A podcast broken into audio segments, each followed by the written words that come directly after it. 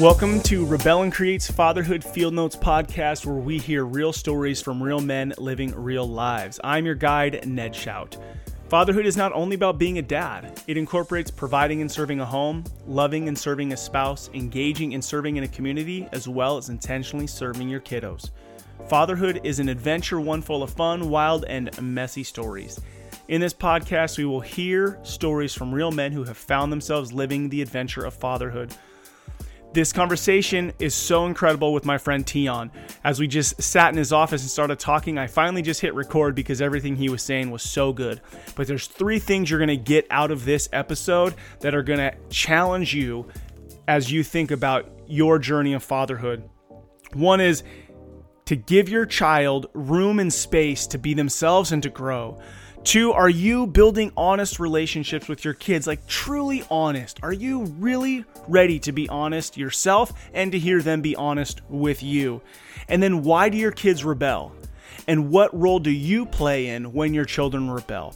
Check out this episode. You're going to love it. This guy, Tion, has so much wisdom, and the way that he thinks and processes life is going to help you, hopefully, if you're open to it, Open your mind to consider the father you are and the father that you want to be. Enjoy this conversation around fatherhood. However, we view religion or spirituality, you know, there's vibe, there's emotion, like there's all these things, and we're more than just a thought. Mm. We're more than just a feeling. You know, there is, we have premonitions, we have intuitions, we have epiphanies um, that help guide us, that say, this person needs a softer version of you right now. Mm. Especially if, like if you're a coach, you pick up on these things, right? Like, we say if you're coaching a basketball team or soccer team, like if you're tuned in, you don't ha- you don't even know everything about these people, these kids yet, but you can tell which ones need to be pushed harder with like tough words and threatens, mm-hmm. and which ones need encouragement. And so, when we utilize all of our faculties that that give us information that say that guy needs to, you need to let him know he's not pulling his weight that guy needs to know that he's doing a good job and just keep at it. Yeah. That guy needs to know, like, hey, dude, like, sometimes we all trust me. I love that, and being aware that you might need one thing one day and something yeah. different a next. Yeah, and not just yeah. put somebody in a bucket that this is how they always need to be treated. That's the hardest thing for all of us to remember, including within ourselves, is that we are constantly changing and evolving. Um, who we are today is not who we're going to be two years from now. Yeah. We're going to listen to different music more or less. We're going to want different things out of our life. Um, we're going to have different em- emphases on what's important to us. Sometimes mm-hmm. it's security, sometimes it's stability, sometimes it's freedom, sometimes it's uh, new, sometimes it's I need to cocoon. And to assume that we're always one thing and click save is a very detrimental thing because we're just not. Like sometimes, depending on how I'm feeling about, like, for example, you know, I've been skating since 87. I've been doing graffiti since 91. My confidence level that I know what I'm doing in that is, is, I've been doing it for so long. Even when I'm not doing it good, I know, okay, I just need to, if I really want to get better, I just work at this. Mm-hmm. Now, if I'm trying to do filmmaking and I've never done filmmaking, I'm way more vulnerable. I'm way more out of my league. Mm. So if I'm working, if I go seek out a mentor or someone like, I need them to nurture me. right. You don't show up the same way you're showing up to go skate or no. do graffiti. Yeah. And you realize I'm not just going to show up like I know how to do all this because I know how to do all that. Yeah. You got to be raw and vulnerable. And mm. I think mm. that's one of the one of the best things that I've ever been guided to do for myself is always pick up a new trade. Cuz it keeps you vulnerable, huh?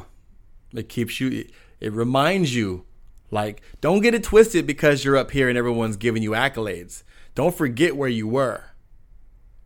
So what's so funny that you say that is I I recently had this went to this little men's thing and part of the event was we had to get in the boxing ring. Right. And if and use any example, like as a dude you see somebody fighting, you see somebody fishing, you see somebody riding a motorcycle, whatever, you go, "Oh, I could do that." Right. Right, you see it. So we showed up and my ego was right. like, "Oh, dude, you'll be fine." Right. You know, because I didn't, I didn't. One, I wasn't vulnerable to the the trade or the craft of boxing. Right. Right. Right. And two, I had this idea in my head that I'm just as good at other things that I'm good at as I would be at this. Right. Not thinking I've been skating since 87. Right, Right. right, right. Not taking it.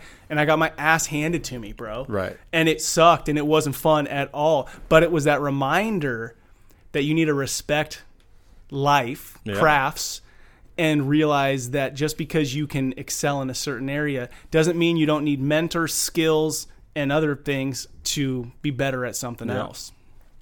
Well, dude, we could just talk forever. So, for people to get to know you a little bit better, uh, how old are you? So I'm 43. 43, and you're married. I am married. How many years you been married? Been married for 13 years, but together for 17 years. Okay, and you have three kids. We have three kids. And what are their ages? Uh, Karina, the oldest, is 21. Aaron, he is 18, and Deja, she is 12. Nice, nice. And and um, do you say two stepchildren or how do you, how do you refer to? I just say that, like that we have two Russians and a black Russian. two Russians and a black Russian, and that's what you said when I walked in here. Yeah. And the only reason I bring it up is just for people to get a um, a better view of like the world we live in. You know that there's these families that come together and figure it out together. Yeah, Um, it's fascinating. We like you know we have three last names, mm, so it's very like my wife kept her last name, okay. so she's you know she's Russian from Lithuania, Yula Kalk, and then her two kids she had with her previous they have the dad's last name, so Karina and Aaron Budno, and then Deja has my last name Torrence. So we're like the Torrence Cog Budnos. We just have it's it's very fascinating. You should just saw when I was taking um, the earlier because I've been around the earlier two kids since they were three and 6 Mm-hmm. and so you know they grew up in the in the Jewish community centers like JCC in San Francisco Okay. and Walnut Creek. So you know I'm taking them to school, you know, and so then you know they have the you know each year they have the the, the kids would do the picture boards of like their family Yeah. and it would be like grandparents and it's like Boris and Galina Kalk, you know, and like you know, and then it'd be like dad and it's like me and like with and they're just and people would just be like trying to like like they don't uh, but then wouldn't ask but until we'd explain to them, you know, like they Yeah. separated, their previous father had passed away once they separated and you know, the, oh, but it was just so intrinsic because, you know, Aaron was two, three when I came in his life Yeah. he had no attachment yet. Like, you know, kids don't have a, a serious attachment to their dads till like, you know, four, five, six. They're usually moms. Like, we're assistants for the first couple of years. Yeah. Um, and so we just, it was kind of intrinsic for him. Like, he has a connection to his dad just via mannerisms, DNA. Like, he looks and walks and has these, this pensiveness of his dad, but he didn't know that Mm. but then I've been around and we have this. So um, it's just very fascinating because it is the hodgepodge and it looked very um, like there was something missing in this equation to make it all make sense. And then we had Deja and she kind of like brought everything together. She's like the mascot because she kind of looks like me, a little bit like Aaron, Karina, like just kind of this whole. That's cool. It just tied it all together. Yeah. You know. Oh man, that's good. So, what do you do for a living? So what do I do for a living? I like the title. In one minute. Yeah, I'm a, the title I use. I'm a professional big kid. So Hmm. the business then is I have a I have a li- culture and lifestyle marketing firm, Okay. which does everything from brand management, artist management, event coordinating, consulting. Um, we do after school enrichment programs. Um, we do, you know, commission murals, graffiti, and street art. Um, all types of stuff, but it's all under one umbrella. Basically, I grew up skating, doing graffiti, loving hip hop, and working with the youth. And so I just turned that into a career because I, I was a horrible employee, but I have a good work ethic. I just don't like to be told what to do all the mm. time. So I formed that in, and so where now it's this whole brand management and cultural lifestyle marketing, and it's basically what I what I do is I curate and consult on the relationships of these four C's: community, corporate, culture, and cool, Mm. and the intersection of all of those. I like it. yeah, And that's what you've been doing for that's forever. it in some way, shape, or form. Yeah. You Yeah. know, I got into entrepreneurship at 18. I was I shaved off my nose ring. I shaved, wow, shaved off my nose ring.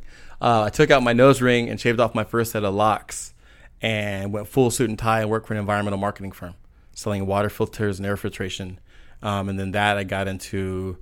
Uh, I had a graffiti art agency, which was you know from that, and then just one thing led to another. Then I ended up tour managing and road managing independent hip hop artists. Then I started managing a hip hop artist for a decade. That's when I met you. I was managing Del the Funky Homosapien. Um, and then from that, I went from managing the artist working with brands and other companies Mm-hmm. to being the company that's in the middle that manages the intersections between brands, artists, and fans. Mm. And that's where I got into brand management and culture and lifestyle stuff. So now I flow in between artists, uh, companies, communities, uh, and creative spaces. Man, it sounds fun. Yeah. Sounds fun. Keeps, Needs to be. keep- keeps things well. Definitely, if your your title is to be a professional big kid, yes. it keeps you involved in things that allow you to be creative and bring energy and relationship, like showing up to a playground Yeah. and uh, seeing what seeing what happens. Yeah, the one of the worst things we can do for ourselves and even for our kids is lose our sense of our inner child. Hmm. Um, you know, to adulting.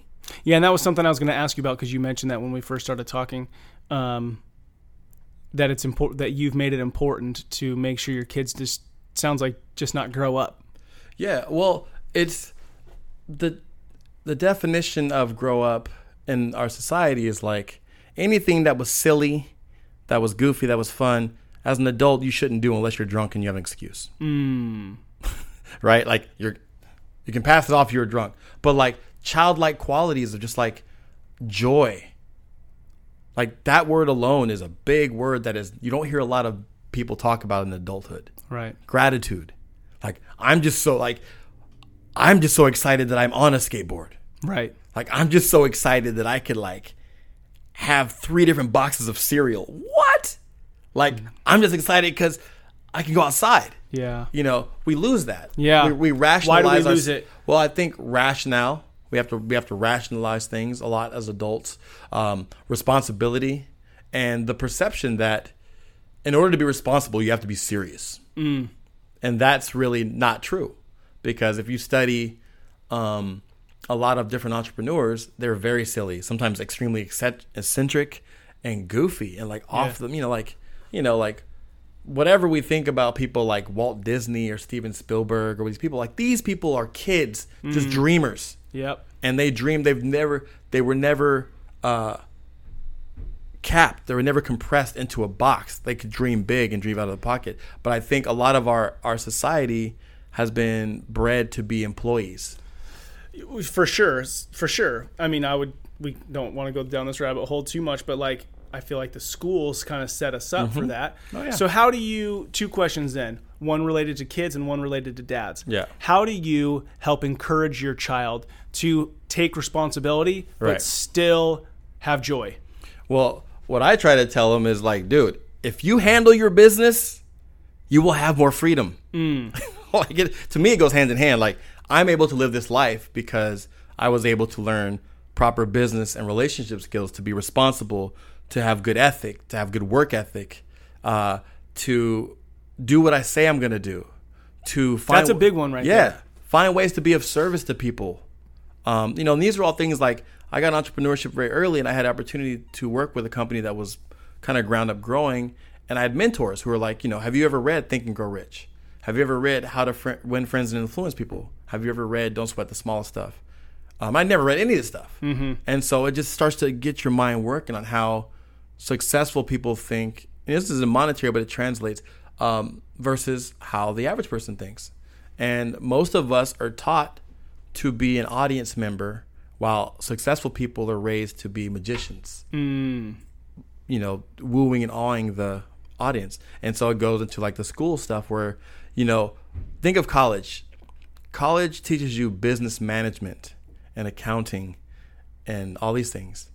So you can get a job and go work for a company that's probably helped invested in that school and hope in return to get more employees. Right. They're not going to teach you entrepreneurship because then you're going to go off and start your own business. You may compete with the companies that are funding these schools. Hmm.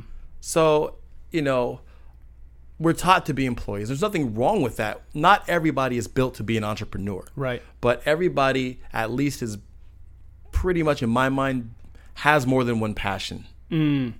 So, in your kids, you've taught them to get done what they need to get done. Yeah. So that, the, but it doesn't sound like it's just so that they can enjoy life, because it sounds like you enjoy life with that getting stuff done, Yeah.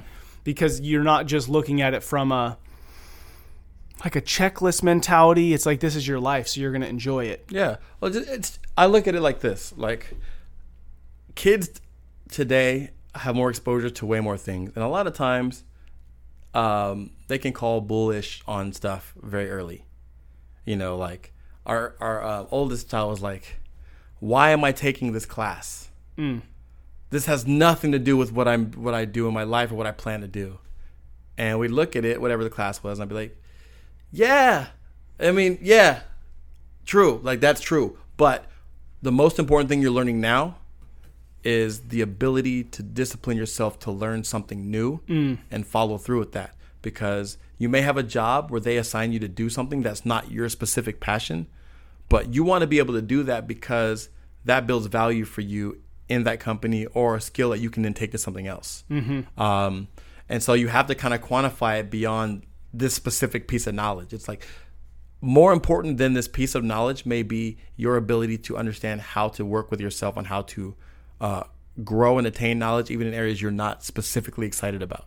That's a skill because in order to get where you want to go, there may be several of these things you're not into, but they're important pieces to getting to where you go. Yeah, so that that's the interesting piece is not just making it just get used to doing crap you don't like to do Right. and then that's what you're going to do forever but but planting that seed or keeping them alive to go life is messy sometimes and there Yeah. are things that you will have to do that you don't love but do them so that you can be disciplined enough where it frees you up Yeah. to then also pursue either your side passion or you're growing inside of a company or it's setting you up for something future. Yeah. So it's it's not and I like it because you're saying it's not just the do it because that's what life is. Life Yeah. is it's it's do it with the mindset that there is more. Right. And that, you know, in life, no matter like no matter what business you're in, like for example, I have my own business and I tell people the good news about when I go talk to kids to like the good news about having your own business is you're your own boss. Hmm. The bad news about your own business is you're your own boss. Right. No one's gonna tell you to get up. No one's gonna tell you to follow up on those calls. No one's gonna tell you to go make sure your flyers are printed right and that like the spelling's right. Like no one's gonna do any of that. Mm-hmm. But that will predicate how much freedom and success you have because if you're if you're not on time and your clients don't trust that you'll be there, you'll lose them Yeah. and so on and so forth. I'm like, so there are many things like I love to do. Like I love to paint the mural that that I like. I love to speak in front of kids. I love to go skating and travel. But in order to do that, I need to make sure my social media is right. I need to make sure I'm following up on emails. I need Right. to have basic There's contracts. stuff that has to happen. I need to learn how to send an invoice. Yeah. I need to, you know, like, so you have to have the structure in order to have the fun that the fruits that grow from the it. structure. and so, yeah, I and I that joy could still that. come in that. That's good. Yeah. All right. So a couple questions. Yeah. Um, what has been the best resource to you as a father? So from coming in to being a dad, Right. like, all right, I'm dad now. To have you know having kids, middle school, high school, now Yeah. college or yeah, college yeah, age. Yeah, graduating college, and one of the oldest one's graduating in two weeks. dang Yeah, it's crazy. So what's some some of the best resources you've had? Um, I mean, some of the best resources I've had. Uh, my initial one was my mom. Mm. So I was raised solely by my mom, um, and she did everything. So I knew how to raise a kid. I didn't know specifically what a father did, but I knew how to raise a kid, yeah. and I knew the balance between nurture and tough love because she was both, you know, both. Like she could hug me and I could cry, but she put her foot in my butt if I got out of line Yeah. um, you know, and then hip hop, which is a trip because I grew up in hip hop, and hip hop when I grew up and when you grew up had multiple narratives and multiple stories. It wasn't just partying and and whatever you, you know drugs or whatever you hear. There was a range and there was a lot of um, Afrocentricity in a lot of the hip hop I listened to, which was about you know being a father to your child and educating your children on their history um, and empowering them and letting them know that their history didn't start at slavery um, and that they were kings and queens and innovators. Um, Dude, that's yeah. you know, so like hip hop in the late 80s, early 90s, there was a lot of positive messages. There's songs like Be a Father to Your Child and, you know, all this stuff. Um, and I had a lot of mentors from the music and then skateboarding um, because I'm the little kid and I had a lot of older male homies who would take care of me, who would guide me, who would be like, yo, you know, um, yeah, stay over here. You know, keep doing that. You're doing good. Keep, you know, and skateboarding, you know, is one of the neat sports because everyone's so encouraging. Like when you land a trick, everyone's clapping. Mm-hmm. You know, when you fall, like, oh, you got it. And so you just, and a lot of it in this an environment we grew up in was 97% male. So like, you know, when you go to a skate park and you saw these skaters who were older and, and, uh, you know, more skilled, they would, they would encourage you. Not all of them, but a lot of but, them would but a lot you. of them would, which I think is cool that you bring up both the hip hop and the skating because I think regardless of what you know about those two things, they they seem more rebellious and but rebellious in a negative sense and in Yeah. some sense they are but in that circle it is very encouraging Mm-hmm. and there is this sense of belonging and not just in the sense of oh let's do something destructive Right. there is still a lot of positive growth that you could gain Yeah. And it's, you know, and when we and so we had the the benefit of growing up in the era where these two um, cultures went through a very dramatic change from going from like a really cool subculture to like now it's like international trending of pop culture. Like Right. skateboarding hip hop is a huge dictator of culture. right Back then, you know, when you heard a skateboard, you'd stop and you'd look around because there weren't hella skateboarders all around Right. everywhere. When you saw somebody wearing skate shoes, you knew they were a skater because back then no one was wearing skate shoes that weren't skaters, and so it was a subculture. So it was kind of a us against them mentality. So mm. inside the culture, there was much more rallying to each other, and the same thing with hip hop. Hip hop was still a subculture, um, and so you know it would rally around. If you were into hip hop and I was into hip hop, we are family. right You know, um, if you were the big homie in hip hop and you're the DJ, and I'm like the little kid who wants to learn how to DJ, you're gonna take me into your ring and make me carry your records and kind of show me like, well, this this is who James Brown is. This is why we use this record. This is what we do. These are the rules that we have and regulations within our culture, um, and that really helped show me strong, positive uh, male figures because, like I said, I didn't have one in my house. Uh, you know, right then. At So the then, time. when you became when you became a dad, were you a little feeling lost, or did you feel like I'm ready for this? Because you looked at it more not maybe from a male female figure point, Right. but you looked at it more of I know how to be a parent. Right. So I, I had the foundation of the core nutrients to be loving, to be caring, uh, to play with them, to be silly. But I didn't have it in like well, which parent did what as much as the other. Mm. So there was a lot of unknowns. Do you think that's better? That you, I mean, I don't want to say better because it's your life, Right. right. So it's hard to say. Of course, you're not going to change Right. it, but but you didn't already have this set of well, this is what the dad does and this is what the mom does. Yeah, I think it. I mean, there there was benefits in that mm-hmm. because I was able to see that the most important things with raising kids are the core nourishment. Mm. It's not the male or female. It's about do they feel safe, nourished, taken care of, protected, mm-hmm. and free. Mm. Like these things that are that transcends. You know, like there was a time back in like Native American time where like there was no mother father. It was a tribe. Mm. Mo- Someone had a baby and that was a tribe's baby. It wasn't satellite. Like male female over here couple, male female over here couple. Like tribes raised communities. So it was never solely based. Now all the different men and women had different roles, right? Right. The women did have much more of the nurture, and they were more the matriarchs, mm-hmm. and the man was more of the patriarch who would gather and hunt and protect.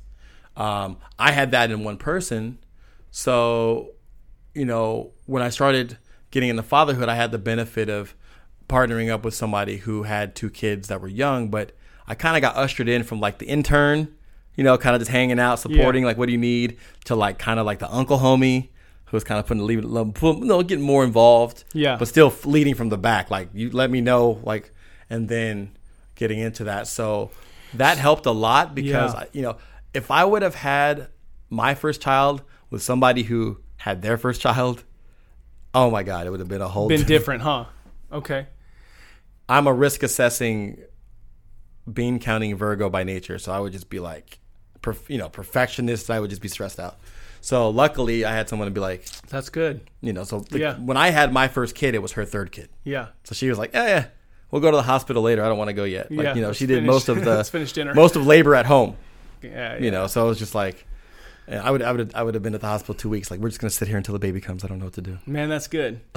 well, this podcast is called Fatherhood Field Notes, and and Yeah. we're already doing it. It's like you know we aren't in that tribe setting as much. We're not Right. going out on a hunt for two weeks and sitting around a fire talking as men, sharing life. Right. And so the idea is let's sit down and open up our notes a little bit Yeah. and gain from each other because we all have something to learn from each other. Yeah. And the theme is rebel and create, and the idea Right. with rebel and create is. It could be from I'm rebelling against being on my phone at dinner so Right. that I could create more space with my kids to I'm rebelling against this cultural view of X Right. because I want to create Y. Right. So what's something that you are either currently or lifelong rebelling against and what do you hope to create out of that? Well, I rebel from this assumption that every kid needs to be told what to do all the time. Um, I rebel from the concept of being a helicopter parent, not letting your kids make mistakes and fail. Um, I rebel from um, micromanagement and ownership of kids to where um, I believe they are mine and they do what I want them to do at all times, or they get no treats or rewards. Um, and I create the space of understanding that these kids are not mine. We have a role, they've come through us, but they have their own mission mm. that's embedded in them before us. Our goal is to guide and support and give them room and the tools to become who they're supposed to be. We cannot predict who they will be based upon what we see. Because there is information in them that they don't know how to give us yet until we give them tools. And if we give them the more tools, and one of the main tools is sense of self and self esteem. If we give them those, they can then take the other tools of knowledge, of communication, and they will show us who they are and their evolution and their path. And our goal is to just help support and guide them along the way. So two questions. Love it. How do you give them those first two tools, self-esteem and Self esteem and just self. What is it? Self self-awareness? self awareness. so how do you give those tools to them? um, several ways. One of the main ways is to love them unconditionally and give them a little room. Mm-hmm. Like kids are gonna make mistakes. Adults make mistakes still. Um, just because we've been through it, like let's say for example, like you know, you have middle school kids and I have middle school kids. Yeah. There are things that they're going through that we know is so impermanent that it's not even going to matter in a week. Right. But you can't tell that kid, "Eh, it's nothing, because it's everything to them. And if you do that, you discredit what their reality is and what their emotions are. So it's this balance of like, wow, like listen to them, let them tell you their stories so you can see from their eyes what they're seeing and feeling. Get inside their shoes and empathize with them. Okay, so And- that yeah. that is huge because I don't want to miss that. Right. It's allowing them to go through whatever it is they're going through, and you said sit with them, empathize with them. That doesn't equal give them answers because you're giving them answers from, let's just say, 30 years of experience Yeah. of going through something. So even though you might see the light at the end of the Yeah. tunnel, you want them to experience it because the knowledge they're going to gain about themselves and about life Right. are much deeper than if you just tell them. Right, and it's it's a combination of both. Like it's you want to empathize with them and you want to feel them. That validates them. Mm. That makes them feel like what their the reality, no matter how big or how stupid, is real Right. and Right. important. Then from that you can offer perspective. Right, you can, from after that, but after that, I'm I'm learning this. It's very hard for me because I'm a solution oriented person. If I see my daughter suffering because you know her her friends at school are being mean to her, you know, and she's stressed out because you know now she's going to school the next day and not knowing if they're gonna pick on her. You know, like my solution thing is like, look, are any of them your God? Like, do they have what you want in life? no, then you gotta take it for a grain of salt.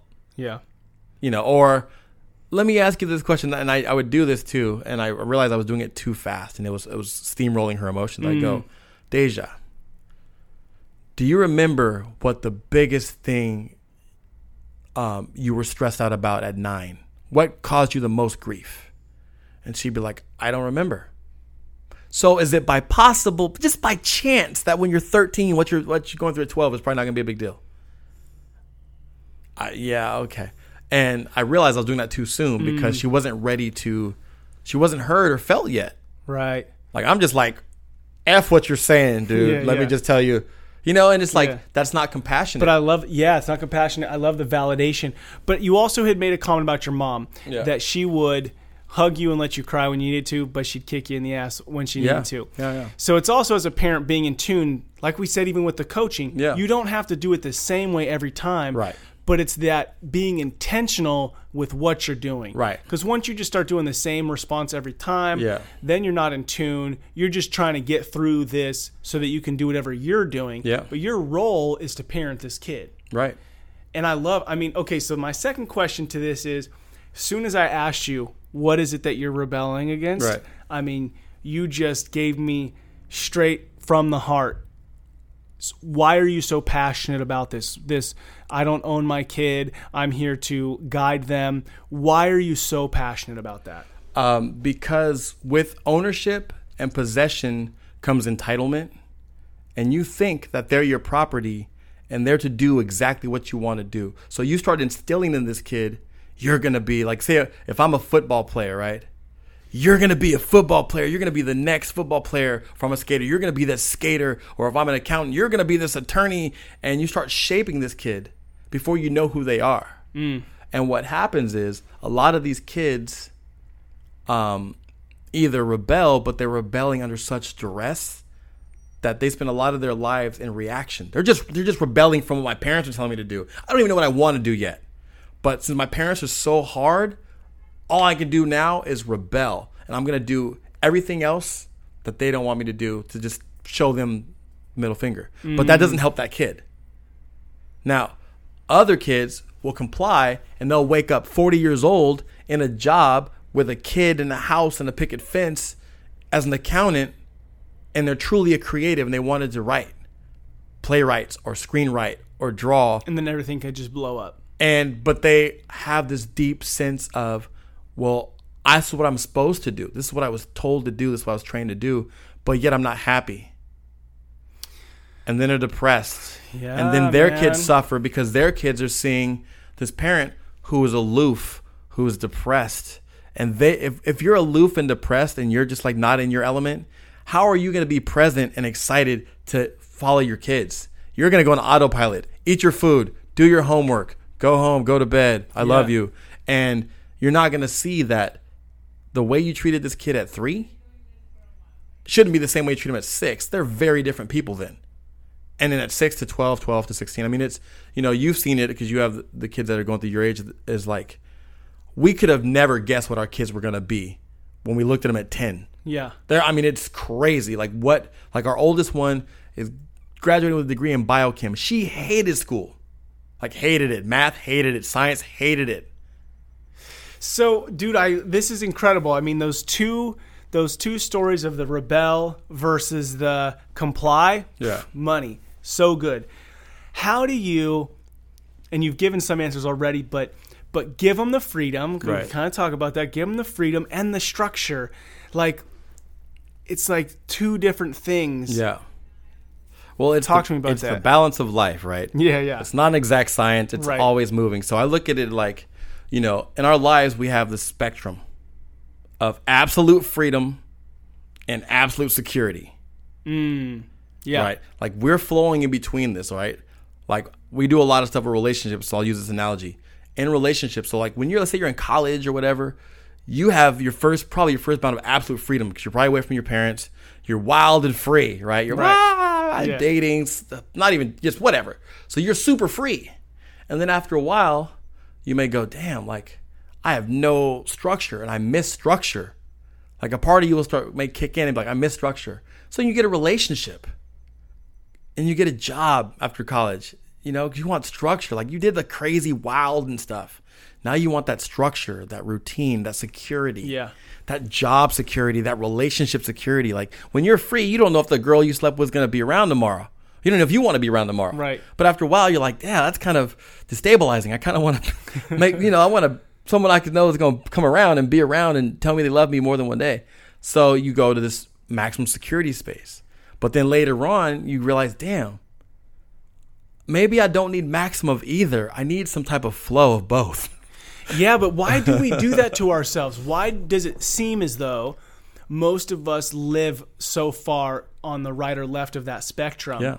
and we don't allow ourselves the freedom of being in the middle. Right. And and that's probably where joy comes from. Right. Which is you're saying we don't experience joy as much as we should because we either feel like we got to be so secure because now we've got the wife and the kids and the Right. whatever. Yeah. Or we're over here on the wild side and there's zero structure and we're constantly having to change our friends and stuff Right, because nobody wants us around. Right. Um, life, it's that middle space. It's giving us the freedom Yeah. to be there. Well, first of all, nuance is very destabilizing because you're always it's a flow. Like we, as humans, a lot of us really like predictability as much as we act like we don't. Uh, we like to know that you know when we go home, the kit the couch is going to be where it is. You know, like we like these things kind of help us balance our reality out. Um, and so also a lot of us are taught that security is one of the most important things, and sense of security is like routine and regimen and things structure. Um, and so we're not taught to embrace nuance. We're very black and white. Look at the political landscape. Look at the religious landscape. Yeah. Like we're very black or white. Like you can't be. There's no way you could possibly believe a Republican and a Democrat could both have possible things that may be good. Like you can't. It's like it's your all or none. And we're we're polarized. And it goes back to I think what I was saying was you know either we rebel or comply, and there's no in between. And so both of those are reaction based things. We need to get in a state of proaction and procreating of our we're proactively choosing what we're doing. Like aside from the noise. And for parents, for as a father, what I try to do with my kids is not be so imposing to where they have to react to just like create space. Like, what is it you want to do? What are you into? You know, once they state that they're into something, okay, cool. Well, you know, let's set it up. Let's give you a shot. Let's, you know, like how serious are you? Let's go to Guitar Center. You want to check out the bass? Let's go. Mm. And then once they get into it, then we're like, okay, cool. So like, you know, so you say you want to be a good bassist. Okay, well, you know, the bassist they stu- they practice a few times a day. Here's the So like, structure. yeah. Yeah. So we're gonna take the phone away. You're gonna give me a good hour or two on bass and just get into that. And I give them tools and give them space, but it's like once they've gotten into something. Um, but you give them room to where they don't have to feel like they're always reacting to the parents or the father's will. Like, oh, I better do this or else. Because their motivation is fear and guilt. And when you're motivated by fear and guilt, you're reacting. You're not motivated by joy and by passion. You're motivated by like, dude, if I don't get these good grades, my parents are gonna kill me. You know, mm-hmm. if I don't become an accountant, like I really want to be a guitar player in a rock band, but my parents want me to be an accountant, and I'm really good at math. Because So- that's secure and safe. if I don't become an accountant and I tell my parents I want to just go join a rock band and tour for four years, that feeling of guilt, that feeling of judgment kills them. And so in reaction, they go, okay, well, I get them to be an accountant. Even though I've hated it. I knew a lot of people know um, very early, if not in college, shortly after college, that what they chose to do as their profession is not what's going to make them happy for long. If it's if it's if at that point they're still happy with it. so, what do you think about the idea? I mean, every it feels as though our culture is like, do what makes you happy. Right. What do you feel about that? Well, as a root thing, that's a great thing. I don't think I think our our our society is being dishonest by just saying that because there's everything is like, yeah, but buy this, do that. If you don't look like them, mm. you're gonna be horrible. Go to this way, go left, go right. Like, it's not encouraging you to be in, in to be authentically you, mm. because the reality is, like, go say in just the, the political stuff. Some of most of us are pretty liberal in some things, fairly libertarian about some things, and very conservative about other things. You know, like we all have our own balance. Right. The the essence of joy is I can choose my balance. And as I learn new things about myself or about life, I can change my balance.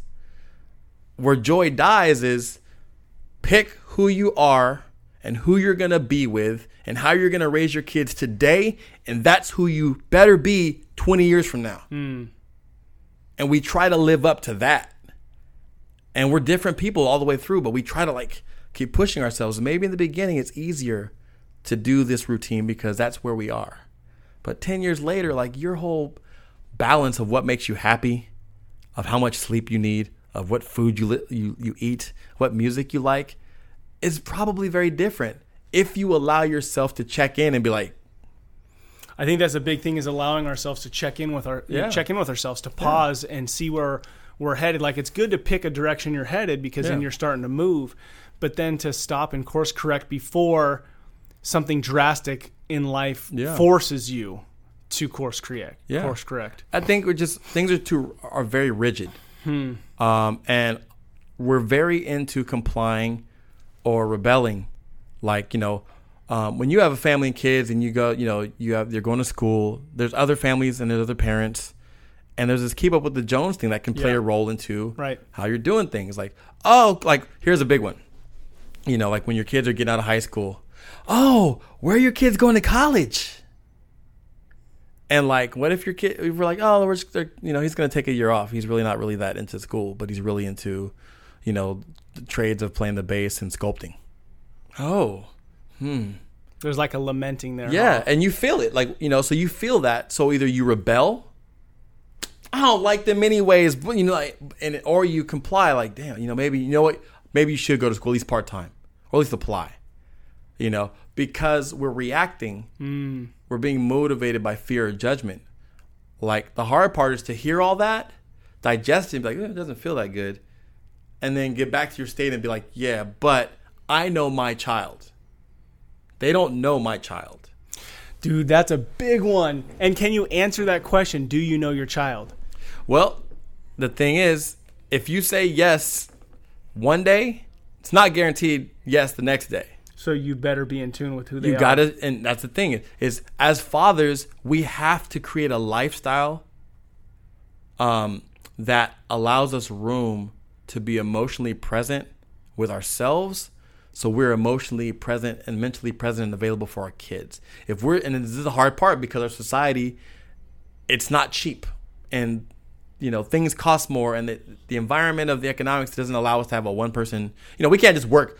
20 hours a week, 25 hours a week, and have enough food and money to just kick it with our kids all the Yeah, time. yeah. A lot of us have to bust, especially in the Bay. Like, you know, like busting your ass 80 hours a week may get you a decent lifestyle for a while. Like, just, you know, you can't, you ain't got no time, but at least you can still live here. Right. You're not moving, you're not moving to Modesto or Turlock yet, you know.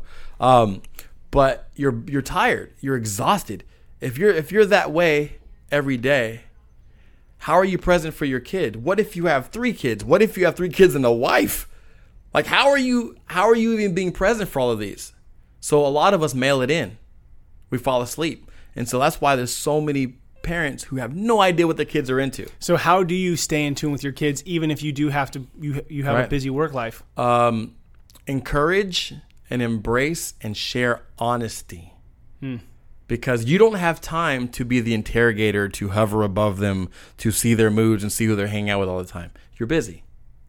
The best way to do that is create an environment where your kids can be honest with you without judgment.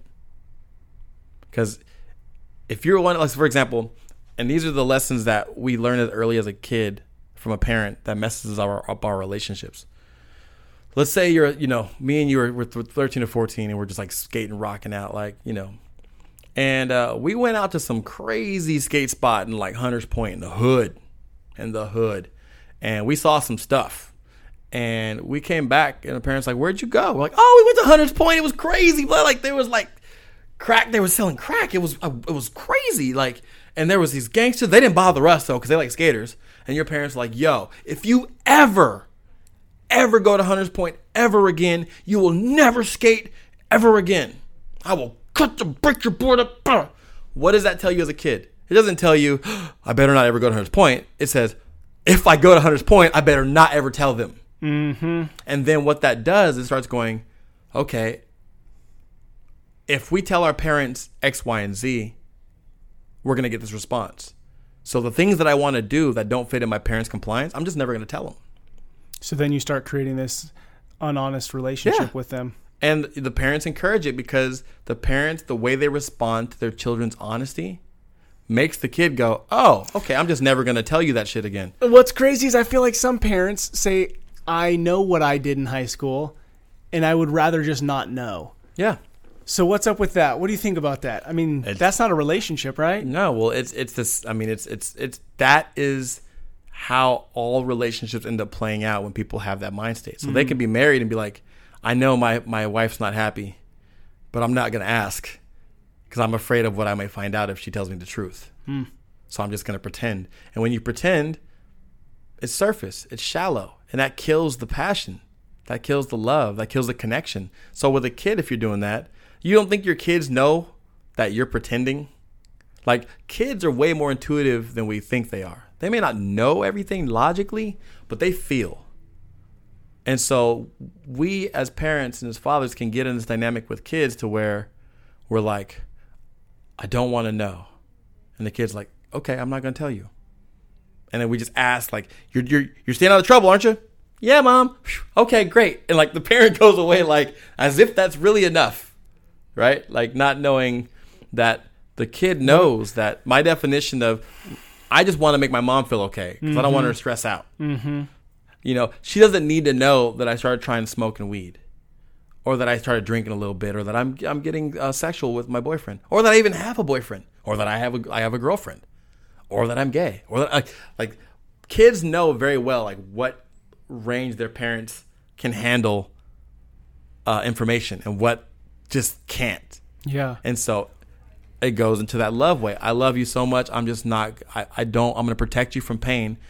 Um, so I'm going to, I'll even lie to you if I have to, to keep you happy. And parents and kids do this to each other. Man, I I love this. So, uh, two last things that I want to dig into Are we done? No, I'm just kidding. is, man, I could hear you talk forever. is um, you seem to really have an amazing understanding of what your role is as a father. Like hearing you talk about the way that you father your kids in giving them a sense of free. It seems as though you're not hanging on to this. I've got these kids for 18 years, Right. kind of mentality, and it's about me enjoying that time. Right. It's about you have an opportunity that there's these human beings who've been placed in your care, and it's your role to not make them like you, Right. But to set them up for success in a in real world. Right. Like it's to give them the core tools. Like I don't care if they get straight A's. I care if they try. Mm-hmm. Um, I don't. Effort. Yeah, Yeah. I don't care if they don't make the play or the band. I care that they enjoy trying, that they enjoyed being a part of it. Their self esteem, like self esteem, is. I don't. I, I'm just going to be extreme and say it's 85 percent of the most important things you can ever give a kid. Because with self esteem, they can learn. Because they won't be afraid to learn. They won't tell themselves they're too stupid to do that. They'll never do that. So you see people who are multimillionaires at the peak of their career, athletes, musicians, whatever, but they have low self esteem because of the way they were raised. And they're never happy because they're always chasing the validation from their father or from mm. whatever because they don't feel good enough no matter what. So all this accolade for them is hollow because they just feel empty inside because they don't love themselves. They don't feel they're worth it. So with that self, like one thing my mom gave me was she helped me really embed self esteem. That were like, I may not be the silliest or the best or whatever, but I can do something. It may take me 20 years to learn what it takes someone five years, but I can do it. I believe in myself. You know, I don't believe it's going to be easy, but that's okay. You know, Man, that's so good. So that's what was I was going to ask you is like, how did you come to this being so comfortable in your own skin Yeah. to to be in a place where you can father these kids well? Is it is it a self discovery that you made? I mean, it's probably a combination of things. Right. Is it from the way your mom raised you? Is there anything that you could pinpoint? And then with that, say there's a dad Right. that there just so happens to be a dad who's driving and listening to this and is just not engaged Right. and just i'm don't have self esteem myself. What can they do to snap out of that crap and have validation regardless of what's going on around them? Right. Well, it starts from within. Like doing, I call it the root work within ourselves. We can only give what we have. Like hmm. our primary relationship is the one we have with ourselves. Um, our firstborn is us, our inner child. It's really so. In order for us to be connected to the kid outside, are we connected to the kid inside? Are we honest with ourselves about the struggles that we have? Have we done any work? You know, because a lot of us had parents that didn't leave them with just like a great sense of everything. You know, like Yeah. I love my parent, I love my dad, but he was an alcoholic, or he beat me, or he was never there, or my mom was cool, but she just smiled and fed me, and my dad did everything, but he was grumpy, and you know, like we mm-hmm. never we never talked about love, or we never talked about care. So we have a lot of self evaluating to do. Am I the way that I I am today because I consciously chose this is how I want to be? Or are there still things within me that were not even by choice, that were in me before I even thought about it that I have to undo? Like a lot of us have to do a lot of unlearning mm. Um, about what manhood looks like and what masculinity is supposed to be and how a father's supposed to be. Because we have a lot of internal within our family and external uh, definitions of manhood that aren't good for us. You know, that may not be the way we are. right, Um, they're just things that we've put on. And so, you know, we have to be, and, and this is the thing, is it, like you said, with anything, we're always changing. There's layers and layers of life every year, every day. Yeah. So it takes work to keep up with ourselves. Um, but if we have these dark areas that we don't want to deal with in ourselves, and we have, then it creates this trauma, and we're afraid to go into that with our kids. We want to protect them from it. But the reality is, we can't protect kids from their path unless you're with them 24 hours a day and you never let them do anything. Then they become nobody. They become a clone, and at some point, they're gonna have to figure out who they are. So, So- so as you, uh, how? What's a practical step? What's one practical step if I'm like, yeah, man, there is some stuff I know that I need to unlearn. There, I don't love everything about myself, but I don't know how to start. Right. Um, if you have, if you're a father and you have kids, and you're like, I want to really be the best father I can for these kids. I don't want them to go through what I went through, or I want them to, I want them to have what my parents gave me. Right. Then ask yourself, what are those things? What are the positive attributes that I want to have for the kids? Do I have them for myself? Right. Like if you want your kids to be honest with you, to be able to come to you with anything from dad, like I met a girl and I don't know what to do, to dad, I went out last night and I got super drunk and I don't know, or like, I mean, you know, any of these things, right? Yeah. Um, if you want them to come to you, you have to think about it. How will you respond to them? Are you honest with yourself? Like, are there things within yourself that you're being honest with yourself about? Like, you know, things that you struggle with. Have you shared any of your vulnerability with your kids? You know, one of the things I think is really important is to have your kids realize you're human and not a superhero. Because, um, like, I was raised and I thought my mom was invincible. And then when I got to junior year in high school and she had a brain aneurysm and her speech was all like, Messed your world up. Dude, if she would have died then, I would have been a wreck. I was so dependent on her because I thought she was invincible. And then as I started seeing that she's a human, that she's fallible, it messed me up for a while. Because it was like that was my foundation. Like, well, if she's not stable, what am I? I you know, and I had to really understand like that's a false sense of stability is that my mom is invincible. You know, um, and my mom never really shared with me her struggles. I didn't know till she passed away how much she wrote and what she was emotionally cared about because she was a rock. You know, like she was nurturing to me, but I didn't know what she was going through. Yeah. And I think um, the connection to your kids should go both ways. And what we usually do is we try to insulate our kids from our problems, like especially marital, right? Like I don't want to, we don't want to damage the kids. The kids are watching this energy, like, yo, mom and dad don't seem this shit ain't right, but they keep telling me everything's okay. So is this the definition of what okay looks like? Mm. And what okay feels like. Right, as opposed to Yeah. hey, I'm, you know, like mommy's crying, and I'll tell you, me and you know, mommy and daddy are going through some hard times. Like we're both human, and we go through changes sometimes, and it's just we have a hard time, and sometimes we do argue and fight. Or hey, mommy and daddy, um, things are changing, and I don't think we're gonna be living together anymore. But this is how it's gonna look for us. We're always gonna love you, and now you're gonna have two houses. It's gonna be difficult, but this is why this happens, and let them ask questions. Well, why? Why are you guys breaking up? Well, what's happening? And don't go, oh, well, you know, you know, and just you have to find your balance, like you're saying. Yeah. What do you? How much do you tell? Like what details?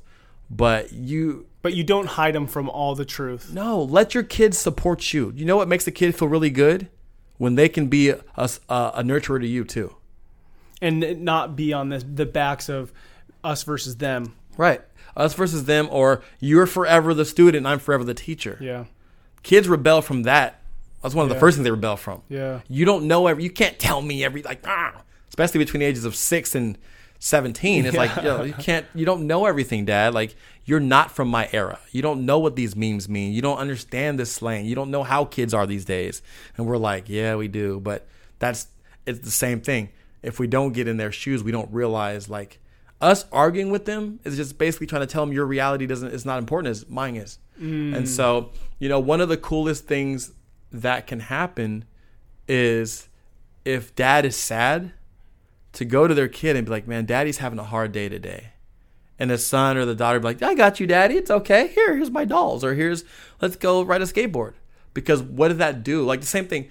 What do, what do you feel when a friend of yours comes to you like, "Man, dude, I'm just having a hard day." Yeah. It makes you feel empowered to be able to uplift them and love on them. Makes you feel empowered, feel valued. Yep. Feels like you can contribute back, like you're mm-hmm. worth something. It's not just a one way street. Right. You know, one of the coolest things that have ever happened that happens to me, it doesn't happen often, but when it does, is when someone who I deem as a mentor or someone I look up to mm. comes to me for advice. Yeah. That's You're so like, true. dang, like Yeah. You would consider me to ask Yeah. about this? you're like, whoa, like Man, that's a, such a great analogy of why it's valuable for us to do the same with our kids. Yeah, it's not. Huh. We don't benefit from being a hard rock to our kids. Yeah. we don't benefit from do as I say, not as I do. Yeah. You know, Man, that's so good. All right, so my final question to you is around legacy. So, say 30, 40 Doctor years. Strange, Marvel. Strange. No, I'm just kidding. You look into the homes of your kids' families. right. Okay, so 20, 30 years from now, you peer into the homes of your kids' families. What are the things that you hope to see that you implanted in your kids today? Um, I want to be able to see honesty, authenticity, connection. I don't want to go in there and feel like there's elephants in the room that no one's talking about. Ah, I want to feel like when people are feeling things, um, they feel safe and comfortable to bring them to each other. Brother to brother, brother to sister, sister to mother, brother to dad. Um, I want to feel that they're connected. I want to feel like um, they make eye contact, you know, and they actually like sit in it. No one's so busy trying to preoccupy themselves that they can't present themselves. And it, it does it has little to do with phones or not phones. Like these are all distractions that we can use, but that just because they're there doesn't mean it's a distraction. right. You can feel engagement. You know, whether someone's reading a book or on a phone or drawing.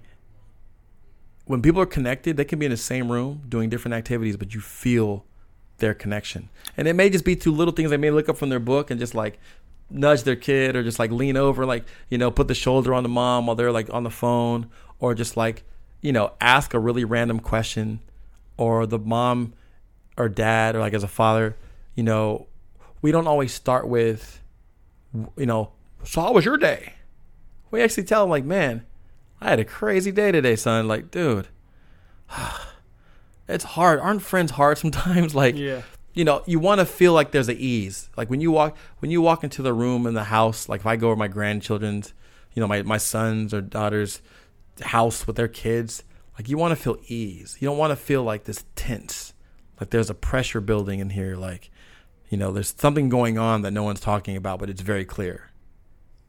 Dude, I love that. That is work right there. But how Yeah. how much joy would there be in life if there was that connection Yeah. and that freedom and i love how you said like you said the elephants in the room because i mean that just seems to exist in so many maybe not homes but family Yeah. you know extended family life uh, so man that is a great legacy to be working at and i mean clearly the last hour of us talking it's clear that that's something that you are working on Yeah. and that you are instilling in the lives of your kids Right. And it's so I guess to cap it is in order for me I feel to do that, I have to live that. mm-hmm Like that should be the feeling people feel when they're around me.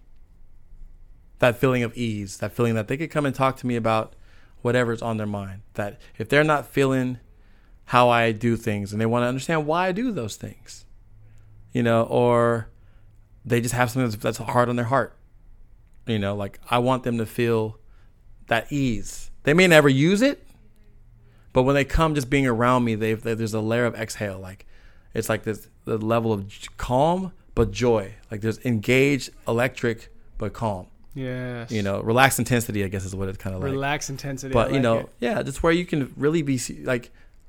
It's really hard to find environments in our lives where we can truly be ourselves. Most of us have a very hard time being ourselves within ourselves. Like we don't even give ourselves the internal space to think about and vocalize our honesty. Like, man, I don't know if I could be at this job anymore. Or like, you know, I love my wife, but I feel like there's more to my life than just being a father. Like I feel like that we, we have so much guilt and perception of what we're supposed to be, comply or rebel, that the nuance gets lost. And so if it's hard within ourselves, it's hard to find a situation where there's more than one person being themselves honestly together without alcohol and drugs and other things. Right? Like a lot of I feel a lot of people take other things to help them become themselves. Mhm. So if we can start them as kids early to where becoming yourself becomes so second nature that anything else seems foreign versus the opposite, then they don't have to go take something to become themselves. And that's to me that's the most important thing. Oh you my know? goodness, Tion, I love it. Man, I love it. So good, so rich. Um, dude, you are an intentional human, intentional father, intentional spouse, intentional friend. And I love the way that you live your life, the way that you see the world. And I learned a lot talking with you today. And just keep being yourself, man. Keep sharing your life with the world around you. Thank you. That is the plan. And I'll leave it with this. Um impermanence is real. Nothing stays the same. So if you know your kid and you guys are close at 7, just know you're going to have to work as hard on yourself to be prepared for what they bring to you at 8 mm. and 9 and 10 and 11 and 12. It's all it's, it's you you can never click save. You know, as long as a human is alive, they're not the same person that they were the week or two before. They're processing things differently. Life is happening. Tragedies are happening around them. Current events are happening. Um, all these things are affecting all of us, right? Like we have, you know, we, we hear a coronavirus. Whether we make any moves or not, it's in our psyche. You know, if we're concerned about the political landscape or the environment, like it's in our psyche. It's changing who we are. You know, we hear a new song, we find a new mentor, we break up with someone. All these things change who we are. And your kids are going through all of this stuff probably four times faster than we are as adults. Mm. So, impermanence is real. It's not exact science. Um, so don't be afraid to mess up. Expect to mess up, but own it. Be vulnerable. Mm. Tell your kid, "Hey, dude, last when I came at you yesterday, I was wrong. Like I, I apologize when you came home drunk and I told you you don't go drink, and I yelled at you. Like I apologize. I want you to know that you can come to me and that you're gonna live your life, and I'm here to help you navigate that, so that the kid doesn't calcify this logic that I can never tell my parents these things because they can't handle it and they'll make me feel, you know, like I'm a bad person for making decisions. So that's what it is. Oh, I love it, man. Thank you, thank you, thank you. Wow, that time flew by listening to Tion. Just so well spoken and so thoughtful towards his position, role, relationship as a father. Incredible. and just at that end, his legacy of wanting to create. Um, this awareness that we don't just sit with elephants in the room and pretend like everything's okay, that our relationships wouldn't stop there, but that we would go deeper. Incredible. Please share this episode with a friend, send it to somebody, write a review if you enjoyed it. It goes a long way. Go follow us on Facebook and Instagram. Stay in tune with what Rebel and Create is up to, what we're doing. Super exciting.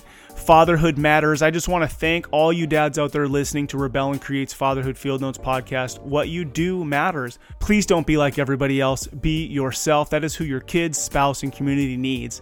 This is your guide, Ned Shout. Together, let's rebel against the view that fatherhood has little impact and create lives engaged in the craft of fatherhood.